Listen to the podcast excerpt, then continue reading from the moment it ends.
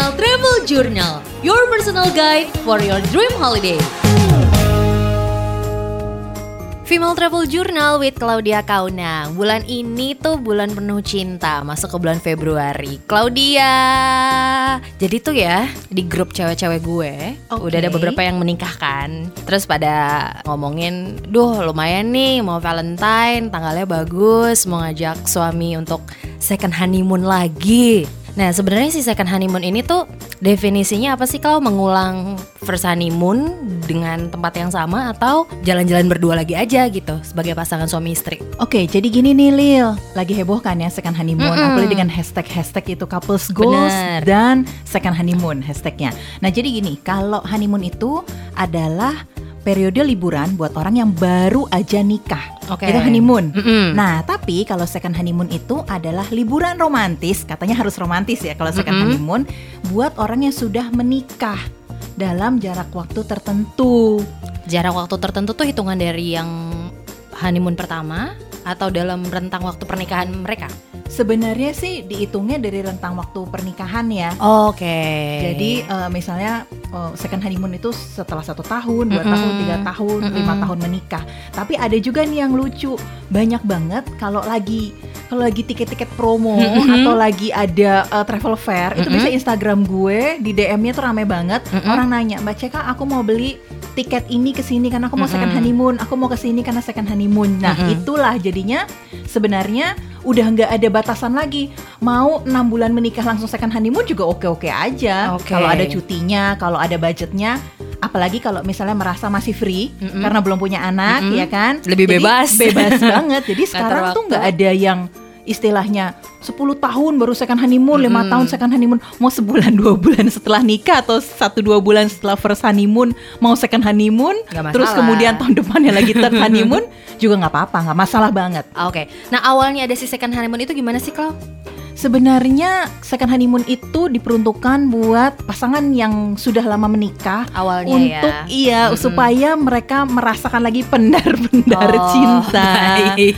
Jadi merasakan lagi momen berduaan apalagi Mm-mm. memang sebenarnya second honeymoon itu muncul Mm-mm. karena banyak sekali pasangan yang udah nggak istilahnya udah nggak romantis lagi setelah ada anak-anak, Iya, udah sibuk sibuk, mikirin sama yang lain-lain iya ya. pekerjaan, sibuk mikirin anak, sekolah anak. Nah jadinya udah nggak ngerasa romantis lagi dan memang Ulil traveling itu adalah salah satu cara untuk kita bonding lagi Oke. bonding antara suami sama istri. Jadi biasanya mungkin kalau di rumah ribet, di pekerjaan pusing, di kantor juga kayaknya segala macam. Traveling itu bener-bener istilahnya momen di mana bisa lagi membangun komunikasi, bisa saling fokus satu sama lain, bisa punya waktu hanya berdua aja. Mm-mm. Jadi kayak mengulang kembali masa-masa pacaran. Oke. Tadi kalau dia sempat bilang untuk mengulang kembali masa pacaran, berarti ada do and don'ts-nya dong ya ketika mau melakukan si second honeymoon ini. Misalnya mungkin ada peraturan cuman boleh teleponan sama siapa, misalnya rekan kerja atau mungkin ada kerjaan mendadak atau mungkin cek-cek anak kayak gitu atau ada rules dan yang lainnya yang nggak boleh dilakukan ketika lo bener-bener lagi second honeymoon gitu. Iya, itu sih memang harus didiskusiin dari awal ya, Lil, Mm-mm. karena kalau untuk pekerjaan itu udah bener-bener totally no sebenarnya kecuali urgentnya banget gitu kan. Baru boleh dibahas ya. Baru boleh dibahas, baru boleh ba- bales email, bales Itu juga mesti izin ya. Pekerjaan iya. Tapi kalau soal anak, ya memang kalau ada anak di rumah, apalagi kalau anaknya dititipin Mm-mm. mungkin sama orang tua atau mungkin ada saudara juga yang eh, bantuin ngejaga, tentunya setiap hari mungkin tiga kali sehari ya pagi, siang, malam kita ngecek anak. Itu nggak apa-apa juga karena kan memang itu anak. Tapi kalau soal pekerjaan mungkin sebisa mungkin kalau nggak urgent-urgent banget nggak usah lah. Namanya juga second honeymoon Namanya ya. juga second honeymoon. Tapi berarti si second honeymoon ini harus bebas dari anak ya, Ceka? Iya, karena kalau bawa anak namanya family trip bukan? Oh bener juga ya ya ya ya jadi walaupun mau dibilang kamarnya pisah tetap bawa anak ya nggak jadi second honeymoon gitu ya oke dan terus si second honeymoon ini berarti cukup penting ya buat pasangan suami istri yang baik itu sudah menikah lama ataupun yang baru-baru menikah belakangan ini kan dia emang lagi hits banget si second honeymoon ini. Ada nggak sih tren favorit jadi destinasi yang dituju sama pasangan-pasangan khususnya mungkin di Indonesia gitu ya second honeymoonnya mau ke mana gitu? Sebenarnya sih kalau untuk eh, tren destinasi sekarang ini untuk pasangan yang sudah menikah, hampir semua destinasi di dunia, Mm-mm. di Indonesia dan di luar negeri Mm-mm. itu jadi second honeymoon aja kalau perginya berdua gitu. Oke. Karena kalau lihat dari hashtag-hashtag bahkan even keliling kota Mm-mm. pergi ke museum, pergi nonton bioskop atau misalnya pergi bener-bener bener-bener jalan walking tour gitu di di dalam kota aja itu udah ada hashtagnya second honeymoon. Oh gitu. Iya, jadi sebenarnya Wow, jadi udah lebih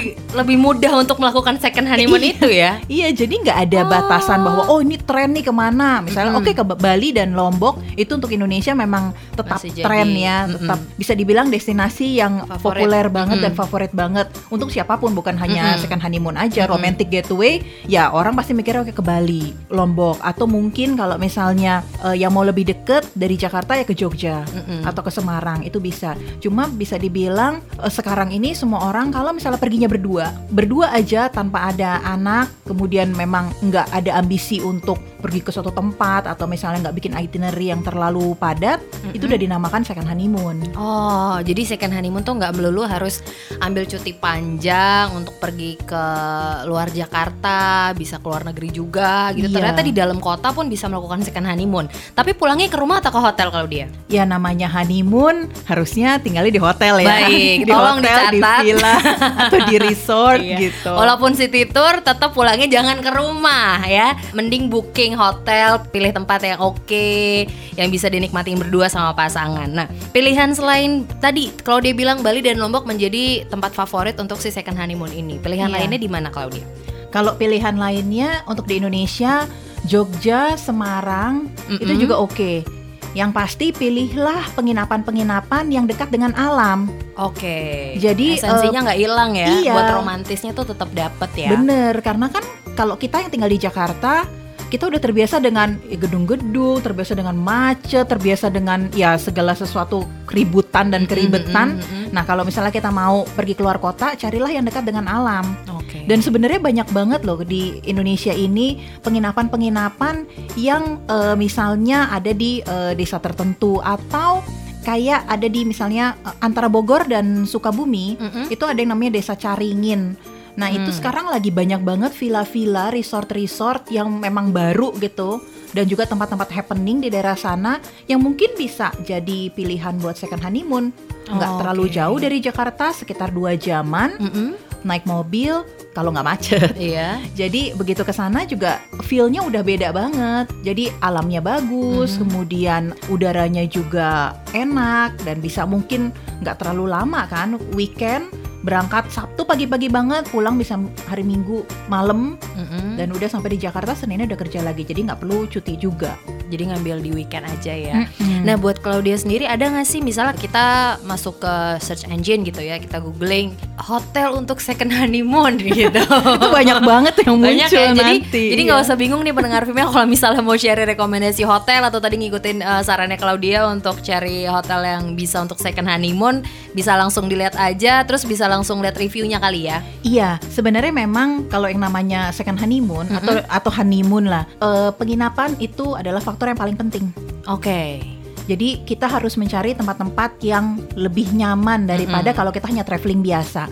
Jadi kalau saya sarani, naikinlah sedikit standarnya. Oke. Jadi misalnya kalau traveling biasa mungkin hotelnya bintang 3 atau misalnya mungkin oke tinggal di hostel. Mm-mm. Kalau lagi honeymoon, second honeymoon, bolehlah ya untuk nyoba hotel bintang 5, Oke. resort atau misalnya hotel yang by the beach Mm-mm. atau misalnya tinggal di villa yang mungkin di di dekat tebing atau apa pun itu atau bed and breakfast yang unik itu itu boleh banget untuk kita reward aja buat ya, pasangan buat ya. pasangan dan buat kita sendiri. Oke, jadi berarti ketika nanti penyusunan budget selain destinasi yang mau kita tuju, selain tiket pesawat, yang paling penting adalah penginapannya Iya, harus lebih bener. dari yang biasanya gitu ya.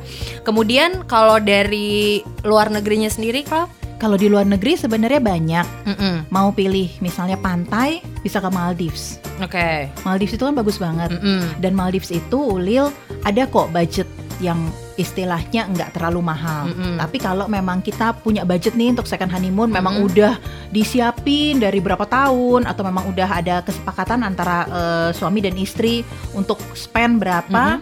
Di Maldives itu kan ada yang namanya all in resort, jadi full Oke. board. Jadi begitu di sana kita udah nggak perlu keluar cari makan atau kita nggak perlu bingung lagi karena ya semuanya kan pulau ya. Iya. Kayak udah emang tinggal makan. menikmati tempat itu saja ya. Iya, kalau mau cari makan mesti berenang. nah, jadi eh, itu ada yang namanya full board. Mm-mm. Jadi termasuk makan pagi, makan siang, makan malam, bahkan keesokan harinya. Dan biasanya di satu resort itu kan restorannya nggak hanya satu, jadi Mm-mm. nggak usah khawatir untuk ah bosen ah di restoran itu itu aja. Bisa pindah-pindah. Nah itu kan bisa bisa pindah-pindah. Jadi itu enak banget. Dan biasanya paket full board itu ada yang termasuk dengan transportasi, Mm-mm. ada juga yang enggak.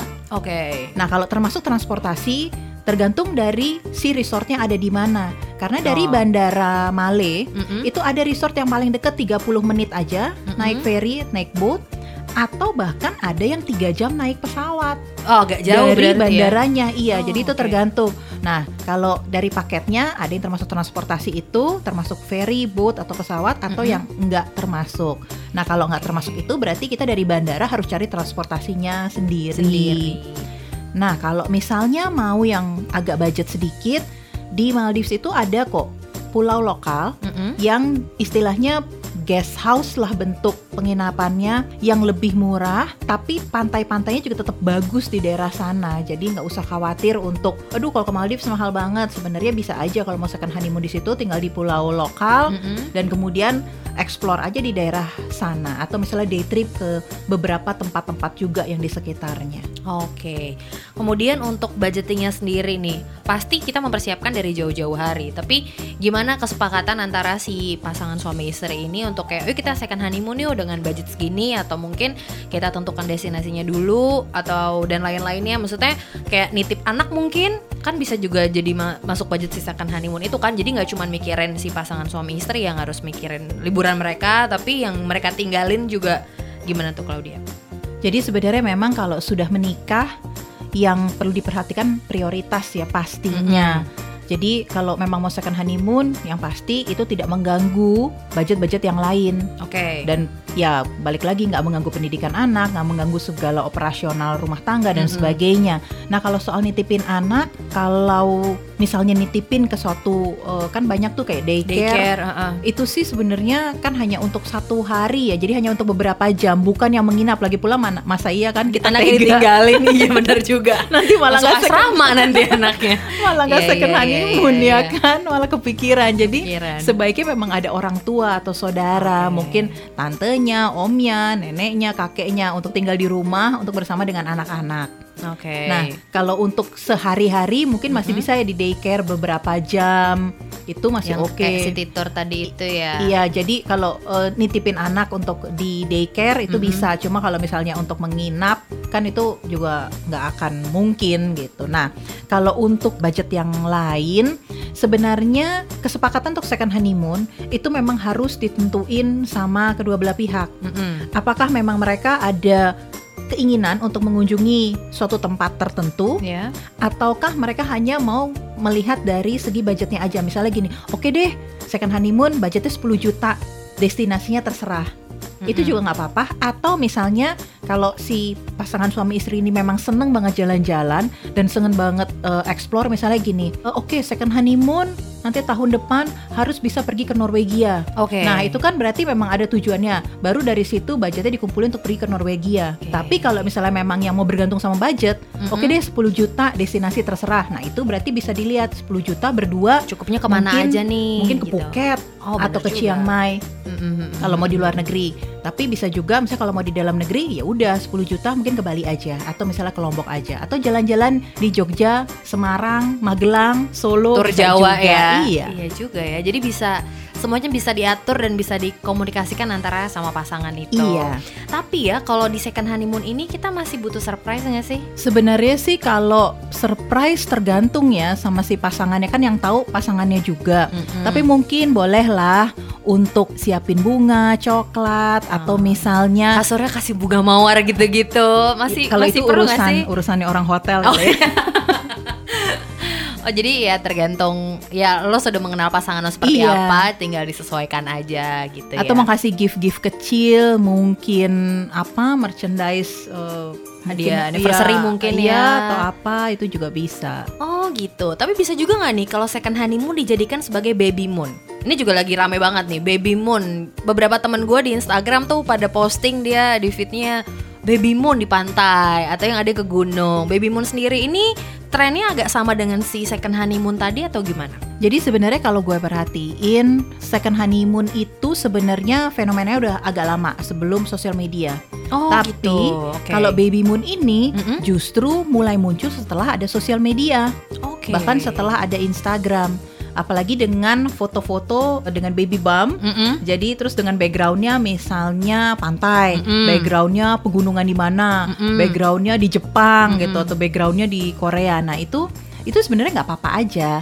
Cuma gini, baby moon itu kan sebenarnya adalah liburan Mm-mm. untuk si pasangan suami istri sebelum anaknya lahir. Jadi untuk istilahnya mereka tuh kayak apa ya, relaxing holiday gitu. Oke. Jadi kayak eh, stretching dulu lah, Mm-mm, pokoknya sebelum dulu lahiran. sebelum lahiran dan ngebesarin anak dan kayak ngebesarin begadang-begadang. anak. Bener-bener. Oh. Jadi kalau untuk tren ya sekarang memang lagi tren sih. Mm-mm. Nah tapi sekarang ada juga beberapa yang dilihat dari sosial media ada Mm-mm. yang against. Karena apa? Mm. Sebenarnya kan kalau dilihat misalnya harus naik pesawat, ibu hamil mungkin Iya tuh belum bener-bener. kuat untuk naik pesawat. Capek Walaupun gitu loh pinggangnya iya. pegel gitu-gitu. walaupun kalau kata dokter sebenarnya 3 sampai 6, Iya. 3 bulan sampai 6 bulan itu adalah periode aman untuk naik pesawat. Oke. Tapi Itu kalau pakai surat juga kan ya? Pakai surat dia- pastinya. Mm, mm, Ya memang kalau sebelum berangkat naik pesawat ya Harus konsultasi cek-cek dulu lah ya. macam Cuma ya gini ya Lil. Pesa- naik pesawat itu kan sebenarnya tidak bisa kita prediksi. Kenapa? Kalau ada turbulence gimana? Kalau secara kita mental, heeh, gitu ya, ya. turbulence sih nggak apa-apa. Misalnya turbulence itu kalau dari segi eh, pesawat sebenarnya aman. Itu kan memang Oke. itu memang karena ada fenomena alam. Mhm. Kemudian eh, pesawat itu kan sebenarnya kondisinya secara general aman. Cuma apakah si mental si ibu itu kuat? Dalam artian gini, Oke. Eh, biasanya ibu-ibu hamil itu secara emosi dan secara mental itu akan lebih sensitif dibanding kalau lagi nggak hamil. Oke. Karena kan memang na- Ada dua apa orang namanya, ya di iya, jadi memang badannya memang ya. secara emosi juga akan lebih sensitif. Uh, uh, uh. Nah, kalau si ibu itu secara psikologis nih Lil, Mm-mm. kalau misalnya si ibu itu memang ada rasa eh, mungkin ada ketakutan, ada trauma, ada fobia, dan di mana dia harus naik pesawat dan Mm-mm. kemudian pesawat itu terjadi turbulence. Turbulence itu kan ada yang eh, mild, ada yang strong turbulence. Iya, iya. Nah kalau mild nggak apa-apa sih, maksudnya ya paling kayak goyang-goyang dikit. Tapi kalau strong turbulence itu yang apakah eh, itu tidak akan berpengaruh dengan janin? Itu aja sebenarnya. Oke. Jadi itulah mengapa sebenarnya orang ah nggak usah lah gaya-gaya baby moon. Tapi sebenarnya nggak apa-apa juga. Nah supaya tetap baby moon Tetap dan supaya juga. tetap aman juga, pilihlah destinasi-destinasi yang nggak terlalu jauh. Walaupun destinasi yang tidak terlalu jauh itu tidak menjamin tidak terjadi turbulence. Yes. Jadi misalnya eh, satu setengah jam lah naik pesawat atau maksimal tiga jam.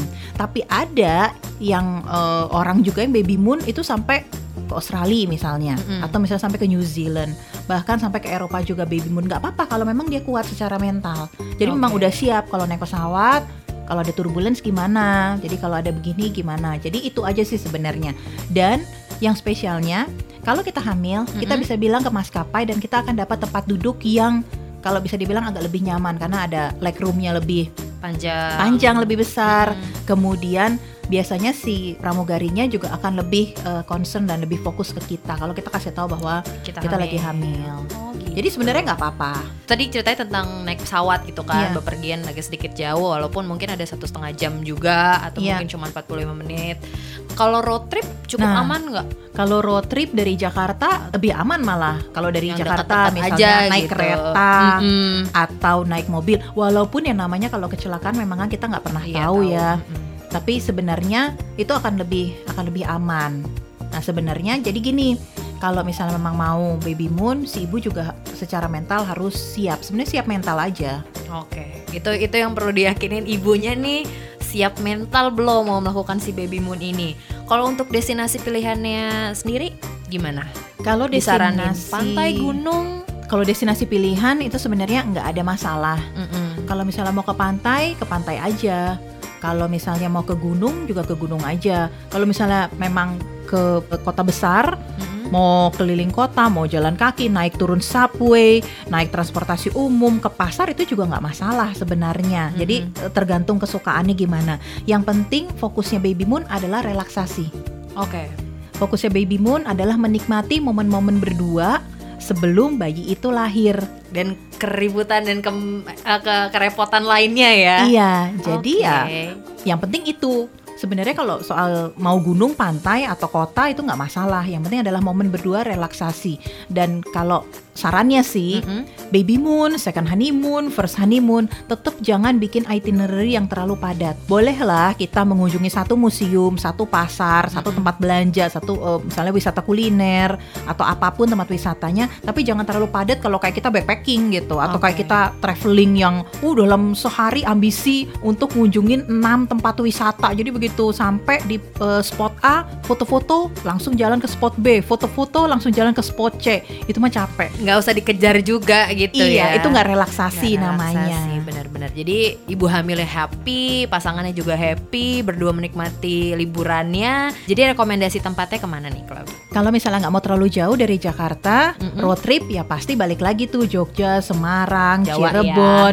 tur Jawa lah Mm-mm. road trip. Tapi kalau misalnya merasa oke, nggak apa-apa deh naik pesawat, Bali, Lombok juga tetap oke. oke ya? Nah kalau misalnya ah nggak deh, udah Jawa sama Bali udah yang istilahnya pernah udah, semua. Pernah semua, bahkan mungkin honeymoonnya juga ke sana dan sekarang baby moonnya mau lebih jauh, bisa misalnya ke Belitung Oh, atau juga. misalnya pergi ke Manado, ke Makassar, Oh, iya, benar-benar. bisa wisata kuliner. Tapi balik lagi sebelum traveling ke mana pun mau di Indonesia atau mau di luar negeri, jangan lupa untuk minta surat sama dokter. Dan kita juga harus tahu di tempat yang akan kita kunjungi nanti itu ada dokter kandungan yang oke nggak? Oh, jadi, Jadi- itu juga mesti dipersiapkan Betul, ya dari sini betul. ya. Yang ya bisa kita cari juga ya di online gitu ya. Iya. Bisa dicek-cek. Dan kalau keluar negeri jangan lupa travel insurance. Oh penting tuh pendengar Iya. Kadang-kadang banyak yang nggak kepikiran ah ya udahlah nggak apa-apa. Nyampe sana tiba-tiba nggak ada yang tahu. Ternyata si travel insurance itu penting pendengar female untuk dipilih menjadi salah satu bagian dari liburan anda dan pasangan. Kalau begitu selamat merayakan hari kasih sayang. Selamat berlibur dengan orang-orang tersayang. Dengerin versi lengkap Female Travel Journal di Spotify, Apple Podcast, Female Radio Apps, dan website femaleradio.co.id.